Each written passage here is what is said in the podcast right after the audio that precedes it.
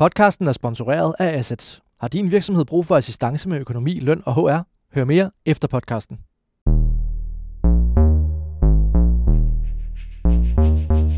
Kære lytter, det har været et virkelig hektisk efterår. Den uforudsigelighed, som vi har levet med som et grundvilkår, i hvert fald siden at corona dukkede op, den er her stadig. Vi har en nærmest forværret geopolitisk uro, ikke bare med en forfærdelig krig i Ukraine, men nu også i Mellemøsten. Og i det hele taget så er geopolitik blevet en afgørende udfordring for mange virksomheder. Også med Kina, for slet ikke at tale om det kommende amerikanske præsidentvalg. Vi lever også med en makroøkonomisk usikkerhed. Hvornår kommer krisen? Hvor slem bliver krisen, mon? Hvorfor kommer krisen ikke? Kommer krisen overhovedet? Og stadig så er renter, inflation og energipriser uforudsigelige. Men i al den her uforudsigelighed, hvad er så det mest interessante, det mest lærerige? Ikke det mest vigtige, men det mest tankevækkende. Det forsøger jeg at give et bud på her. Det er et personligt bud. Det er aldeles subjektivt, og andre vil helt sikkert have nogle andre bud. Men altså, her er fem oplevelser, hvor jeg blev overrasket, hvor jeg lærte noget, og hvor jeg fik noget at tænke over. Jeg har skrevet om dem i børsen i løbet af efteråret, og jeg har nævnt nogle af dem her i podcasten, og også i mit nyhedsbrev, men her har jeg forsøgt at samle dem. Så velkommen til Topchefernes Strategi.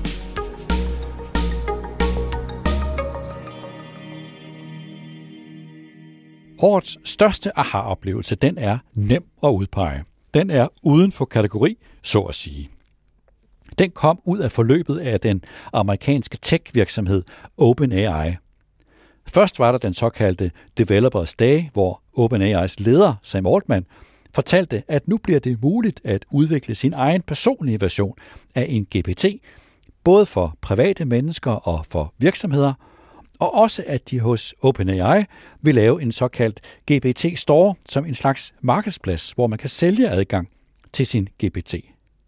Så kom OpenAI's fyring af Sam Altman og fem vilde dage med en magtkamp, der endte med, at Sam Altman blev genansat. For mig at se, så var det forløb det vigtigste i erhvervslivet i efteråret. Både den magtkamp, der udspillede sig, som handlede om, hvorvidt den her afgørende vigtige nye teknologi kan udvikles i et non-profit, så, så den almennyttigt setup, eller om den kræver så mange ressourcer, at den i realiteten kun kan udvikles i et kommercielt miljø, og måske endda kun i regi af de store big tech virksomheder. Og nok så vigtigt, så viste opgøret i OpenAI også, hvor hurtigt udviklingen går inden for kunstig intelligens. At vi ser ind i en slags demokratisering, hvor alle mennesker får adgang til den her nye teknologi og de superkræfter, som den indeholder. Og at vi derfor ser ind i et 2024, hvor vi kommer til at gå fra tiden med begejstring og nysgerrighed og bekymring over den her nye teknologi, og til at gøre den operativ, til at gøre den praktisk, til at få den integreret i organisationen og i driften og i processerne. Men selvom alt det var den vigtigste aha-oplevelse for mig i efteråret, så vil jeg gå let hen over den her. Simpelthen, fordi jeg så sent som i november lavede hele fire udgivelser, som hver på sin måde forsøgte at komme omkring det der, der skete i OpenAI. Så hvis du vil høre mere om det, og hvis du ikke har hørt de fire udgivelser, så kan du stadig nå at høre dem.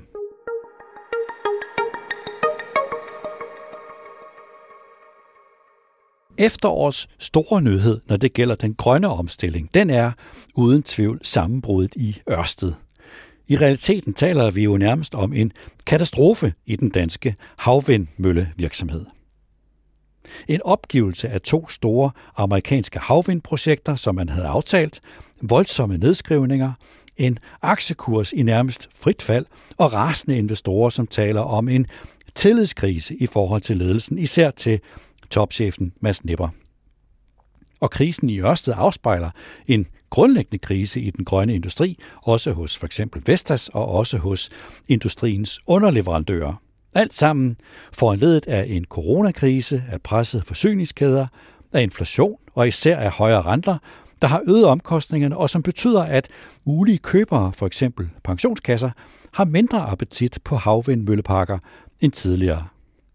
Og dertil, at store olieselskaber er på vej ind i industrien, og at der i flere lande er en voksende vælgerskepsis over for prisen for den grønne omstilling. Måske er vi lige frem i en klimaboble i den her tid.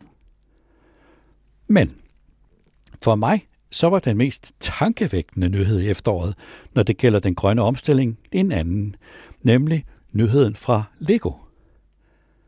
Det gjorde et stort indtryk på mig, da jeg hørte, at Legos store satsning, hvor man vil stoppe med at støbe klodser af oliebaseret plastik og i stedet støbe dem af bæredygtigt materiale, er løbet ind i alvorlige vanskeligheder.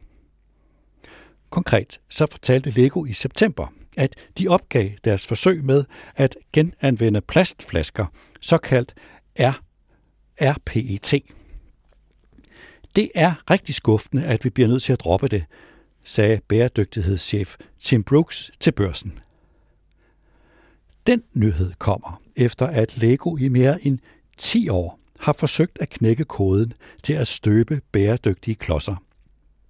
Lego har i de seneste to år arbejdet med brugte plastflasker, plastflasker, men løsningen har vist sig at stille så store krav til fabrikkernes produktion, at den vil øge CO2-udslippet.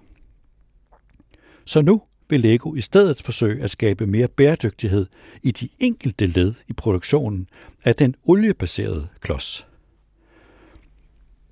Men hvorfor er nyheden fra Lego mere interessant, i hvert fald for mig, end nyheden om Ørsted og den grønne havvindmølleindustri. Det er den, fordi trods alt, så har Ørsted og den grønne industri en strukturel medvind. Der er alvorlige problemer nu, absolut, og situationen kalder på svære overvejelser, også hos vores politikere, der skal finde ud af, hvad de vil med vores grønne industri. Men den grønne omstilling er en given udfordring. Den skal løses, og den vil få politisk opbakning på en eller anden måde. Senest illustreret, i hvert fald god vilje, på klimatopmødet COP28. Men nyheden fra Lego viser os, hvor svært det bliver for traditionelle virksomheder. Industrielle produktionsvirksomheder, som ikke er naturligt født ind i en grøn og bæredygtig forretningsmodel, og som forsøger at omstille sig – Nyheden fra Lego viser dybden i den grønne omstilling, at den vil udfordre mange virksomheder helt ned i deres eksistens, at de vil være nødt til at udvikle en ny forretningsmodel. Selvom vi lever i en digital tid, så er Legos kerneprodukt, populært sagt, stadig politistationen i Lego City.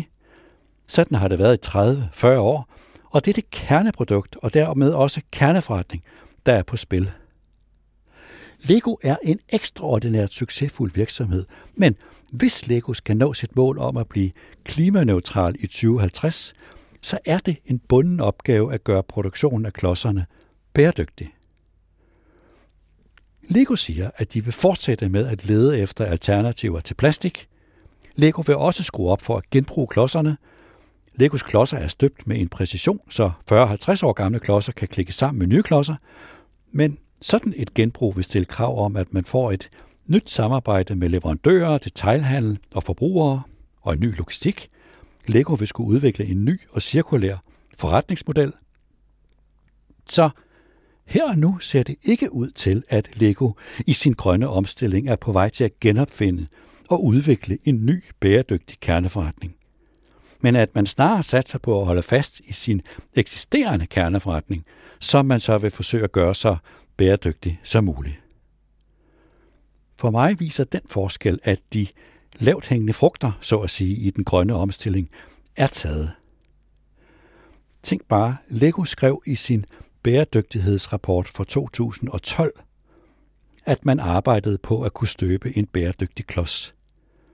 Det er mere end 10 år siden. I 10 år, mere end 10 år, har Lego forsøgt at udvikle en bæredygtig klods. Og nu står man her hvor man har opgivet det forsøg, som man var i gang med. 10 års hårdt arbejde og store investeringer, forløbigt forgæves, det er for mig et symbolsk udtryk for opgavens omfang, når vi ser ind i den grønne omstilling.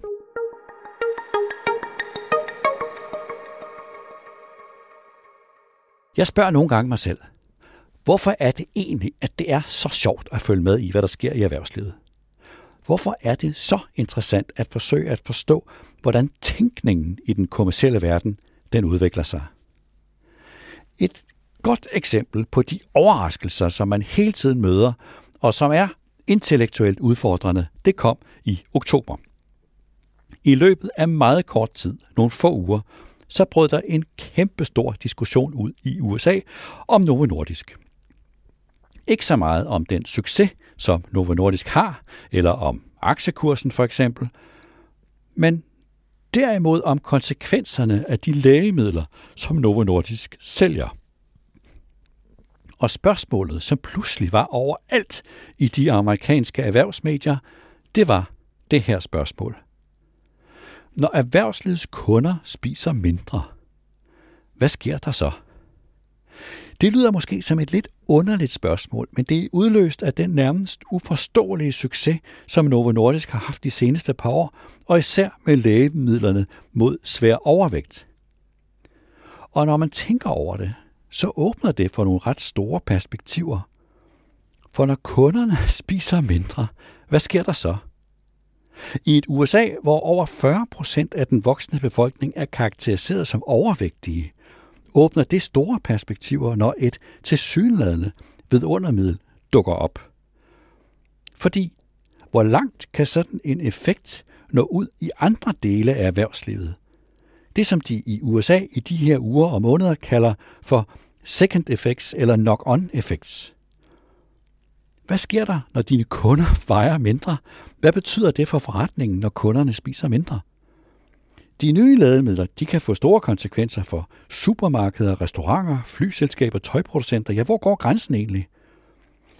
Diskussionen startede, da John Furner, der er USA-ansvarlig for landets store detaljkæde Walmart, gav et interview til Bloomberg.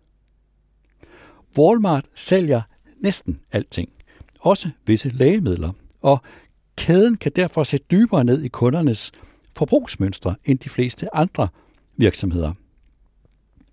John Ferner fortalte, at de hos Walmart bestemt kan se, som han sagde, en lille ændring i køb af fødevarer hos de kunder, der tager Ozempic, Wegovy og andre lægemidler for vægttab.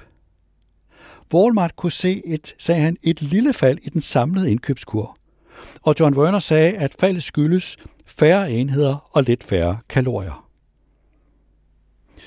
Professor Scott Galloway, der har podcasten Prof G, talte om, at det her er den største erhvervsnyhed, var den største erhvervsnyhed i 2023, og at det her er større end kunstig intelligens. Scott Galloway sagde det sådan her. Her er et klip.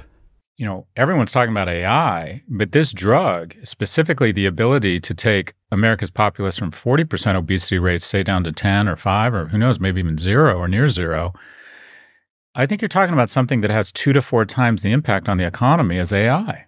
So I think this is the biggest business story of the year. Novo Nordisk, the pharma company behind Ozempic and Wegovy, became the most valuable company in Europe this September, surpassing LVMH. I don't know what kind of IP protection, but I think they could become one of the most valuable companies in the world. Indtil nu, så har diskussionen været ret, hvad skal man sige, indlysende. Den har mest handlet om de virksomheder, der er direkte knyttet til mennesker med overvægt, for eksempel inden for sundhed.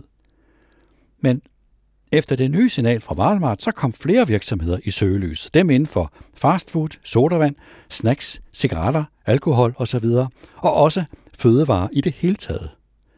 Og det her er et nyt territorium. Ingen har været her før, og ingen ved rigtigt, hvordan en forbruger, der er mere slank, mindre sulten og mindre impulsstyret, vil opføre sig som kunde. Hvor langt rækker egentlig de mulige effekter, hvis mange mennesker med overvægt begynder at bruge de nye lægemidler? Ret langt til søgeladende. For eksempel eksemplet med en flyindustri, hvor Jeffries estimerede, at flyselskabet United Airlines kan spare 80 millioner dollars om året, hvis en gennemsnitspassagers vægt falder med 5 kilo. Hvad med tøjproducenter? Hvad med modeindustrien? Hvad med fitness? Og hvad med alle deres underleverandører? Og al deres markedsføring? Som sagt, så er der endnu kun en masse spørgsmål og ikke rigtig nogen svar. Og de bliver ved med at diskutere det i USA. I den meget lyttede podcast Plain English, stor anbefaling herfra, talte verden Derek Thompson i fredags, og igen om, at det her kan blive større end kunstig intelligens. Og efter at han havde opremset, hvordan de nye lægemidler kan påvirke menneskers kost og helbred og adfærd, så spurgte han sig selv, og her er et klip. So if you work in packaged food and beverage, or in restaurants, or in grocery stores, and you believe that a high share of your clientele is likely to go on and stay on these drugs in the next decade. These drugs, which are likely essentially an anti snacking drug, how does that change your menu, your supply chain, your acquisition strategy? Jeg indrømmer blankt, at jeg synes, det her er en utrolig interessant diskussion. Og allerede nu, helt uden at vi ved, hvordan det kommer til at ende, så er en diskussionen også lærerig. Den viser i hvert fald for mig, at erhvervslivet er forunderligt.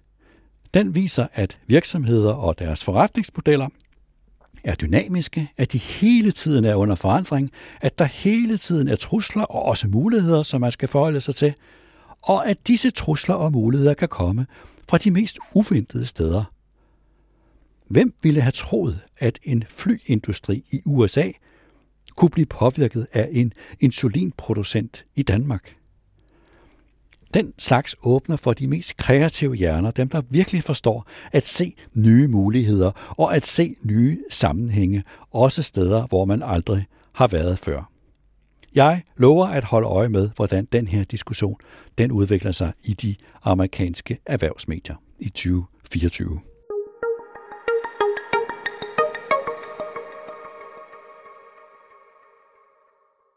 Når jeg i agtager dagligvarebranchen, så er der en ting, som jeg lægger mærke til. Og det er priser. Priser, priser, priser. Jeg har tidligere her i podcasten diskuteret, om de i den danske dagligvarehandel simpelthen har fået priser på hjernen.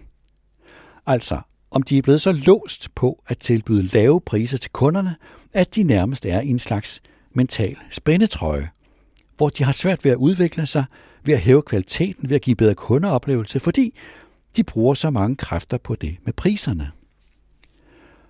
Og da Selling Groups relativt nye topchef Anders Hag i sommer gav sit første interview, så lagde jeg mærke til, at hans budskab i de forskellige medier, det var det samme budskab, og en gang til. Anders Hag sagde, at han ville indlede en priskrig. Han sagde, vi kommer til at lægge maksimalt pres på priserne. Jeg tror, der kommer krig på priserne i alle halvår af 2023, sagde han til børsen. Og det fik han jo ret i, det med priskrig. Da jeg læste det, så tænkte jeg, at Anders Hag utvivlsomt havde forberedt sit første budskab som ny topchef grundigt. Og når han havde valgt, at hans første budskab skulle være priser og priskrig, så viste det, at han i hvert fald i Selling Group virkelig tænker i priser. Så det skrev jeg en leder om i børsen, hvor jeg udfordrede Anders Hag på det med priser, og på om de overhovedet har kræfter til at tænke på kunderne i Selling Group, når de er så optaget af priser. Og Anders Hag tog udfordringen op, og det endte med, at han var gæst her i podcasten, og det blev et interview, som jeg har fået mange reaktioner på, og som gav mig noget at tænke over. Anders Hag forklarede, at når det handler om det med priser, så betyder priser simpelthen voldsomt meget for forbrugerne. Det har priserne gjort altid i Danmark, sagde han, og det vilkår er blevet skærpet af inflationen.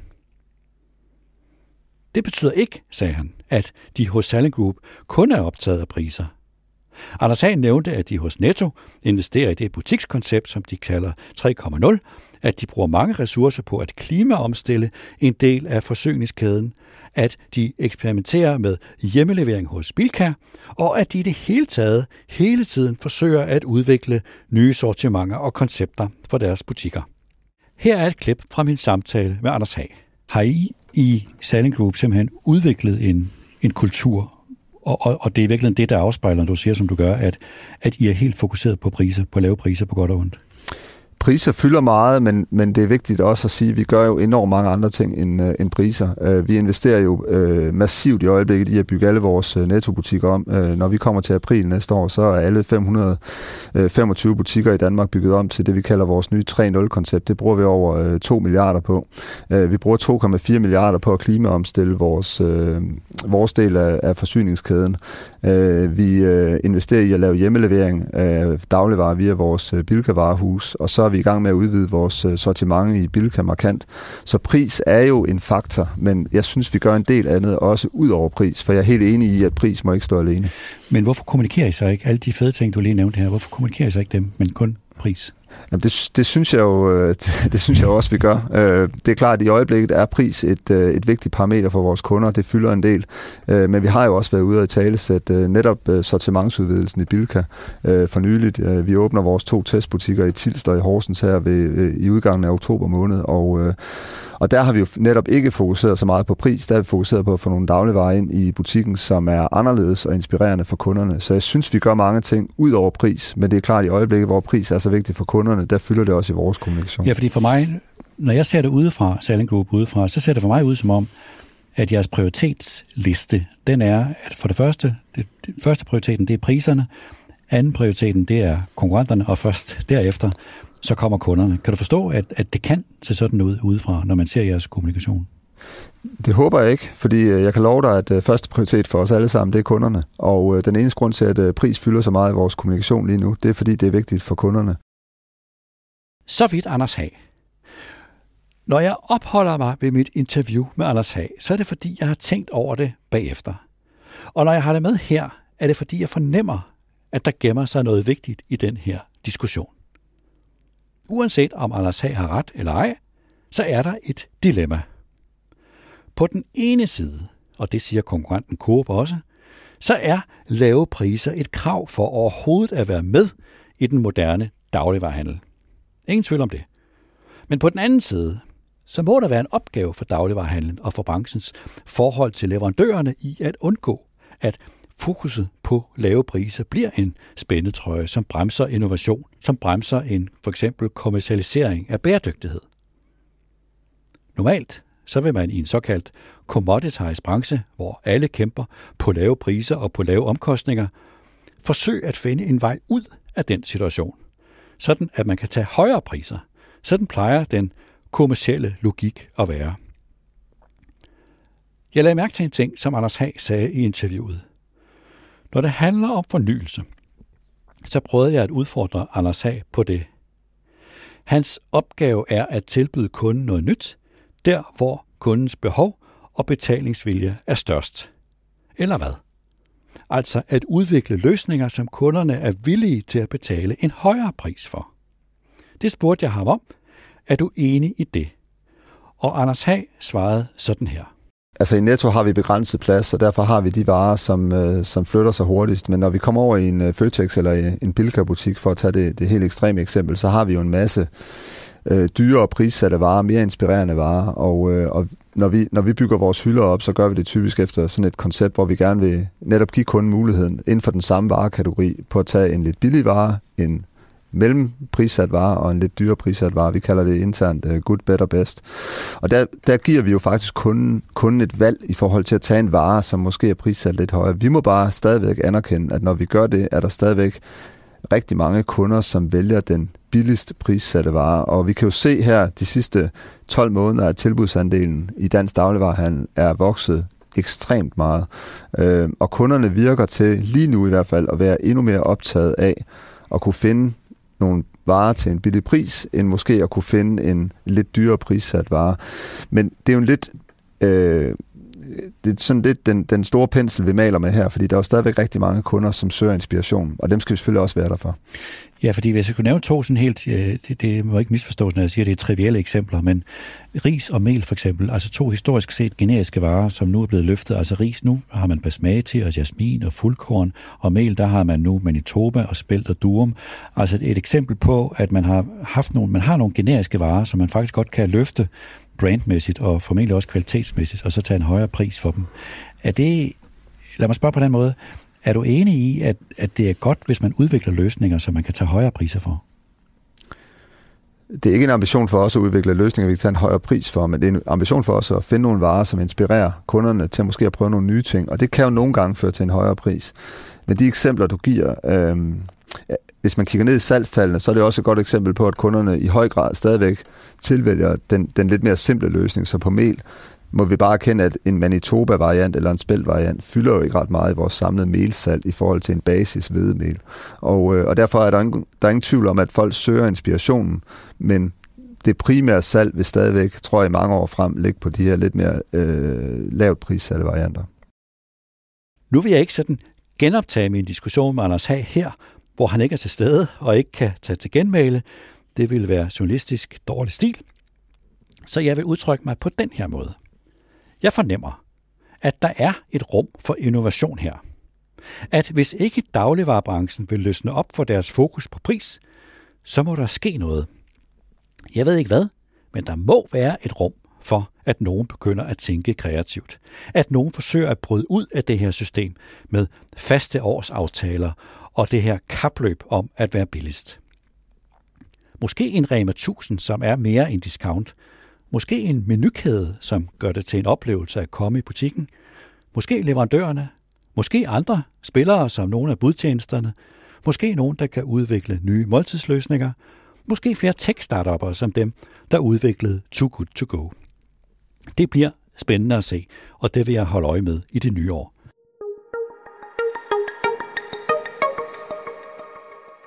Hvis der er et emne, som har optaget mig i de senere år, så er det de digitale platforme. Fordi, prøv at overveje det her.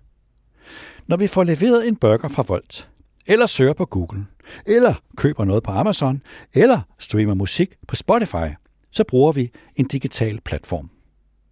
Og platformene fylder mere og mere.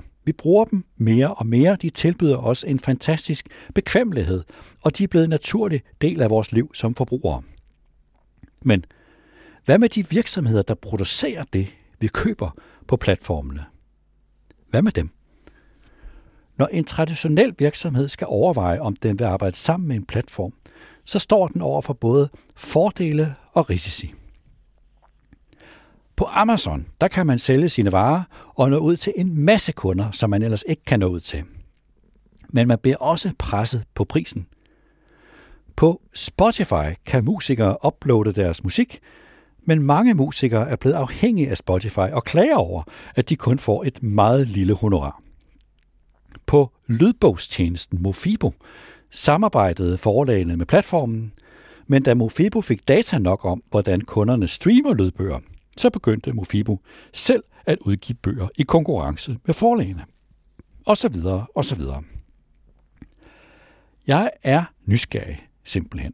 Jeg vil gerne forstå dynamikken, når en platform forsøger at tage en position imellem en virksomhed og virksomhedens kunder. Hvad bør traditionelle virksomheder tænke over, når de står over for en platform? Jeg kan sagtens se alle fordelene, men jeg ser også en masse risici. Så, jeg rakte ud til Felix Oberholzer G., der er professor i strategi ved Harvard Business School.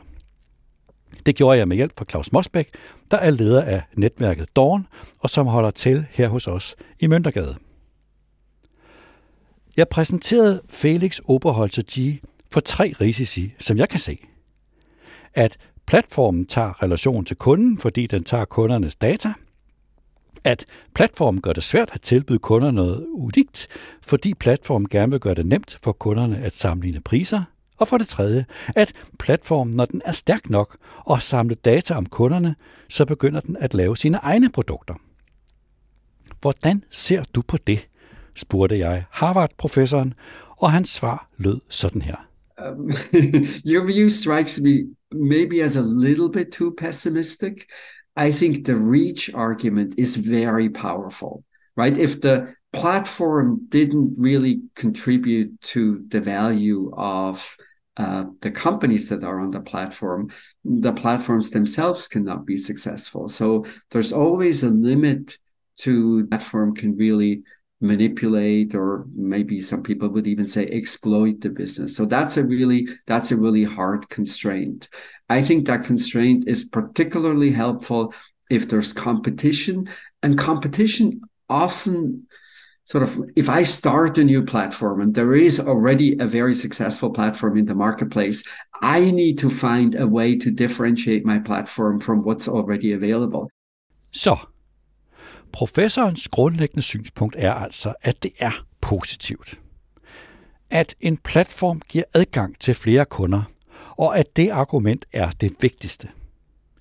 Ikke at Felix Oberholzer ikke kan se de trusler, som en platform også fører med sig, men grundlæggende så er han positiv. Så det talte vi om her i podcasten. Du kan stadig høre den, hvis du har lyst. Den ligger under oktober. Og til sidst så bad jeg ham om at samle op på det afgørende spørgsmål for mange virksomheder. Bør man samarbejde med en platform, eller bør man lade være? Og Felix Oberholzer svarede sådan her. I would encourage companies to think about platforms in the exact same way as they think about really big and important distribution channels. So, say, think of any manufacturer that decides should I sell through Walmart? Should I sell through Carrefour? and you know you have exactly the right intuitions. What you really love about it is oh my god if this works out it's like amazing volume. And then of course you worry about the bargaining power of Carrefour and and Walmart at one at the same time. And platforms are no different. Uh, you like the reach that you get. You like all these additional business opportunities that you have. I think as we talked about in the restaurant business it really makes you rethink how to run a restaurant and how to think about the selection of dishes. There's it's an incredible this relationship is an incredible engine of innovation and novel ideas.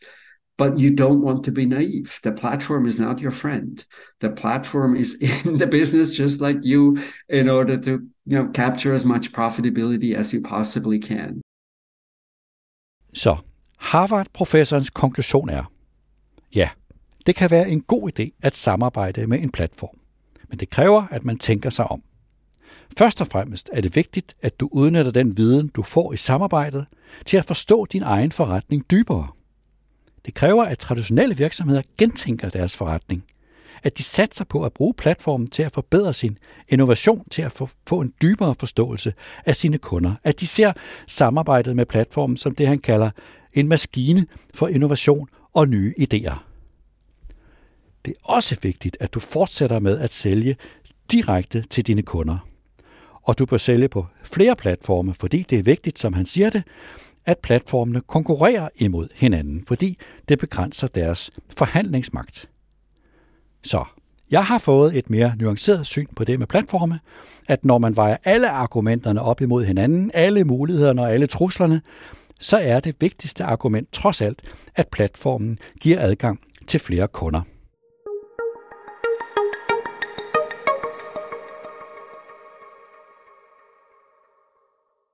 Til sidst så vil jeg komme med en anbefaling. Et tip til en julegave-idé. Hvis du, kære lytter, mangler en idé til en gave, så er biografien om Elon Musk altså en god bog. Den er på ikke færre end 700 sider, men den er både underholdende og nem at læse, i hvert fald hvis man er en nørd, som jeg er det, og måske kender du en, altså en nørd, og skal give ham eller hende en julegave. Jeg har altid syntes, at Elon Musk er både underlig og usympatisk, og derfor har jeg simpelthen ikke interesseret mig for ham. Og det har jeg nu set i øjnene, det var en fejl. Han er ganske vist både underlig og usympatisk, det må jeg bare sige efter at have læst bogen, men han er også ekstraordinær. Han har genopfundet bilen og skubbet verden i en mere bæredygtig retning. Han har bragt mennesket tættere på Mars. Han står i spidsen for seks virksomheder plus det løse. Det er vildt. Bogen handler om flere ting. Blandt andet om den måde, som Elon Musk arbejder på. Det, som han kalder for algoritmen. Men her handler det om det, som bogen også handler om, nemlig hans syn på ledelse. Det, som han kalder hardcore. Bogens forfatter, Walter Isaacson, fortæller om Elon Musks syn på det, i et interview i podcasten Lex Friedman. Her fortæller Walter Isaacson om det at være hardcore, som Elon Musk bruger det udtryk, og om at Elon Musk simpelthen ønsker at have en særlig kultur i sine virksomheder. Og at det var det, der slog igennem, da han overtog Twitter. Og at hans overtagelse af Twitter er et eksempel på hans måde at udøve ledelse på. Her kommer et klip. I think it's good to have different companies with different styles. The problem was Twitter was at almost one extreme with yoga studios and mental health days off and uh, enshrining psychological safety as one of the mantras that people should never feel psychologically threatened. And he, I remember the bitter laugh he unleashed when he kept hearing that word. He said, No, I like the words hardcore. I like intensity. I like a intense sense of urgency as our yeah. operating principle. Well, yeah, there are people that way as well. So know who you are and know what type of team you want to build. Elon Musk ønsker altså en permanent følelse af travlhed. Han ser utryghed som noget positivt, og det er nærliggende at affærdige hans ekstreme pres på sine medarbejdere og på sig selv som usympatisk, måske nærmest sygt. Hans første hustru, Justin Wilson, fortæller, at han kunne vågne op i søvne og skrige og kaste op. Men usympatisk eller ej, sygt eller ej, så tiltrækker det her nogle mennesker. Musk er en magnet for fantastiske talenter, siger Walter Isaacson. Og det interessante spørgsmål er jo, hvorfor vil mange mennesker, også ekstraordinært dygtige mennesker, gerne arbejde for Elon Musk? Mit bud er, at det er fordi, de tiltrækkes af at række ud efter uopnåelige mål, fordi de vil arbejde sammen med de bedste, fordi de vil være med til at bygge et bilsamlebånd i et telt, eller en gigantisk batterifabrik, eller en affyringsrampe for en raket. Alt sammen under et sindssygt tidspres. Fordi de motiveres af at arbejde sammen med en chef, der sover på gulvet sammen med dem i virksomheden. Elon Musk siger i bogen, jeg tror fuldt og fast på, at en lille gruppe ekstraordinære og højt motiverede mennesker kan gøre en bedre indsats end en stor gruppe rimelig godt og moderat motiverede mennesker. Walter Isaacson fortæller i bogen om en talentfuld medarbejder, der forlod Tesla, fordi han brændte ud simpelthen under arbejdspresset. Men han vendte tilbage til Tesla, og Walter Isaacson talte med ham, hvorfor dog vende tilbage, og Walter Isaacson fortæller om den samtale i Wall Street Journals podcast, og det lød sådan her. I talked to some of the people on the autopilot team at Tesla, and a couple of them had quit because it was just too brutal dealing with them, and they got burned out. But then one of them was back. I said, What happened? He said, I decided I had a choice between being burned out or being bored, and I decided I wanted to be burned out because I believed in the mission. So some survive, but a whole lot don't. Jeg ved godt, at det er i strid med tidsånden at sige det, men når jeg læser om Elon Musk ekstreme krav til sig selv og til sine medarbejdere, så sidder jeg tilbage med et spørgsmål. Er det her hårde arbejde 24-7 prisen for at præstere noget ægte unikt? For at lave et stort teknologisk gennembrud, for at forandre vores måde at leve på? Det spurgte jeg om på LinkedIn, da jeg havde læst bogen. Og jeg gav mit bud på et svar. Jeg skrev på LinkedIn, nu citerer jeg så mig selv, jeg er meget gammeldags og hylder viljen til at arbejde hårdt, så mit bud det er ja. Hvis man vil forandre verden, så er det et kompromilløst valg. Så er det all in og et farvel til familie og venner, mens det står på. Et håbløst synspunkt i en dansk hygge sammenhæng. Jeg ved det. Citat slut. Og så blev der ballade. Jeg fik rigtig meget skal ud. At det har jeg helt misforstået. At det er en håbløst forældet måde at se på ledelse på. At jeg åbenbart slet ikke er klar over, at folk er ved at gå ned med stress og er ved at brænde ud. Okay? Jeg kunne godt se, at mange af dem, der skældte ud, det var mennesker, der havde sådan en kommersiel interesse i sagen. Det var mennesker, der lever af at rådgive om de her ting, og som bruger sådan nogle brede opslag på LinkedIn til at markedsføre sig selv. Men der var også mange andre, og jeg var det må jeg indrømme, overrasket over reaktionen. Jeg er helt med på, at der er mange måder at lave innovation på. Men mit synspunkt det er jo bare, at hvis man virkelig vil forandre verden og gøre den bedre, hvis man virkelig vil skubbe verden i en grønnere og mere bæredygtig retning, hvis man vil løse de kæmpe store udfordringer, som vi står overfor inden for demografi og inden for sundhed, så vil det kræve meget store teknologiske gennembrud, og vi er under tidspres den rejse bliver ikke en hyggelig rejse, hvor vi går hjem klokken 16 og hvor vi klør hinanden bag øret. Den rejse bliver en ekstrem sport. Den rejse bliver den hårdeste rejse, vi i vores globale fællesskab nogensinde har prøvet. Og mit synspunkt er, og jeg er helt med på, at jeg er en gammel idiot, som er født i det forrige århundrede, mit synspunkt er, at det vilkår, det kommer ikke til at gå væk. Når jeg hører om mennesker, der gerne vil arbejde mindre, som gerne vil arbejde i en firdags uge, så er det helt fint. Men hvis man vil være med der, hvor det sker, der, hvor der bliver udviklet nye teknologiske gennembrud, som skal bringe os igennem den grønne omstilling, som skal løse vores udfordringer med demografi og sundhed, og som skal sikre, at Europa ikke bliver hægtet af i en absurd hård konkurrence med USA og Kina, hvis man vil være med der, så er adgangsbilletten, at man er med på, at det kræver ekstremt hårdt arbejde. Og jeg glæder mig over, at der er mennesker, som vil det, som tænder på at række ud efter uopnåelige mål, som er så skøre, at de tror, at de kan være med til at forandre verden, og som fordi de gør det, er i stand til at tiltrække dygtige talenter. Et fuldstændig reaktionært synspunkt. Jeg ved det godt.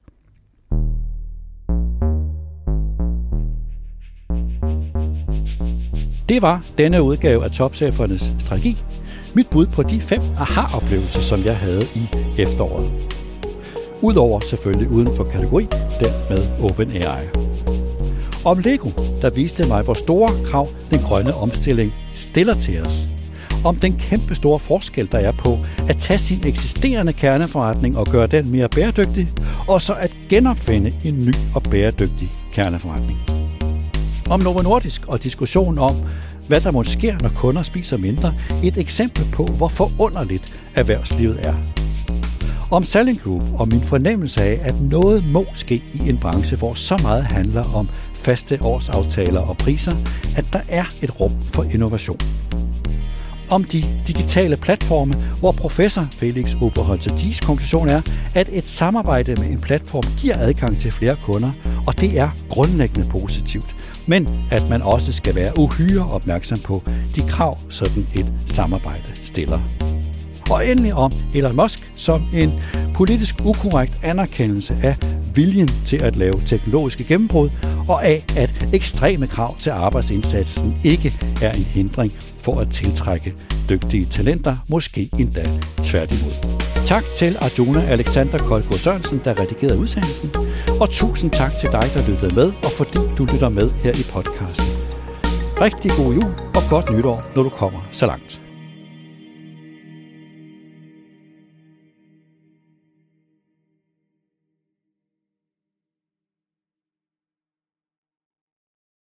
Podcasten var sponsoreret af Assets. I Assets har vores mål altid været det samme – vi skaber ro og tid for dig og din virksomhed, så I kan fokusere fuldt ud på jeres kerneforretning. Derfor assisterer vi virksomheder i hele landet med alt inden for økonomi, løn og HR, og vores viden, erfaring og digitale løsninger gør os til en ideel samarbejdspartner. Læs mere og kontakt os på assets, Vi hjælper dig med at fokusere på det vigtigste.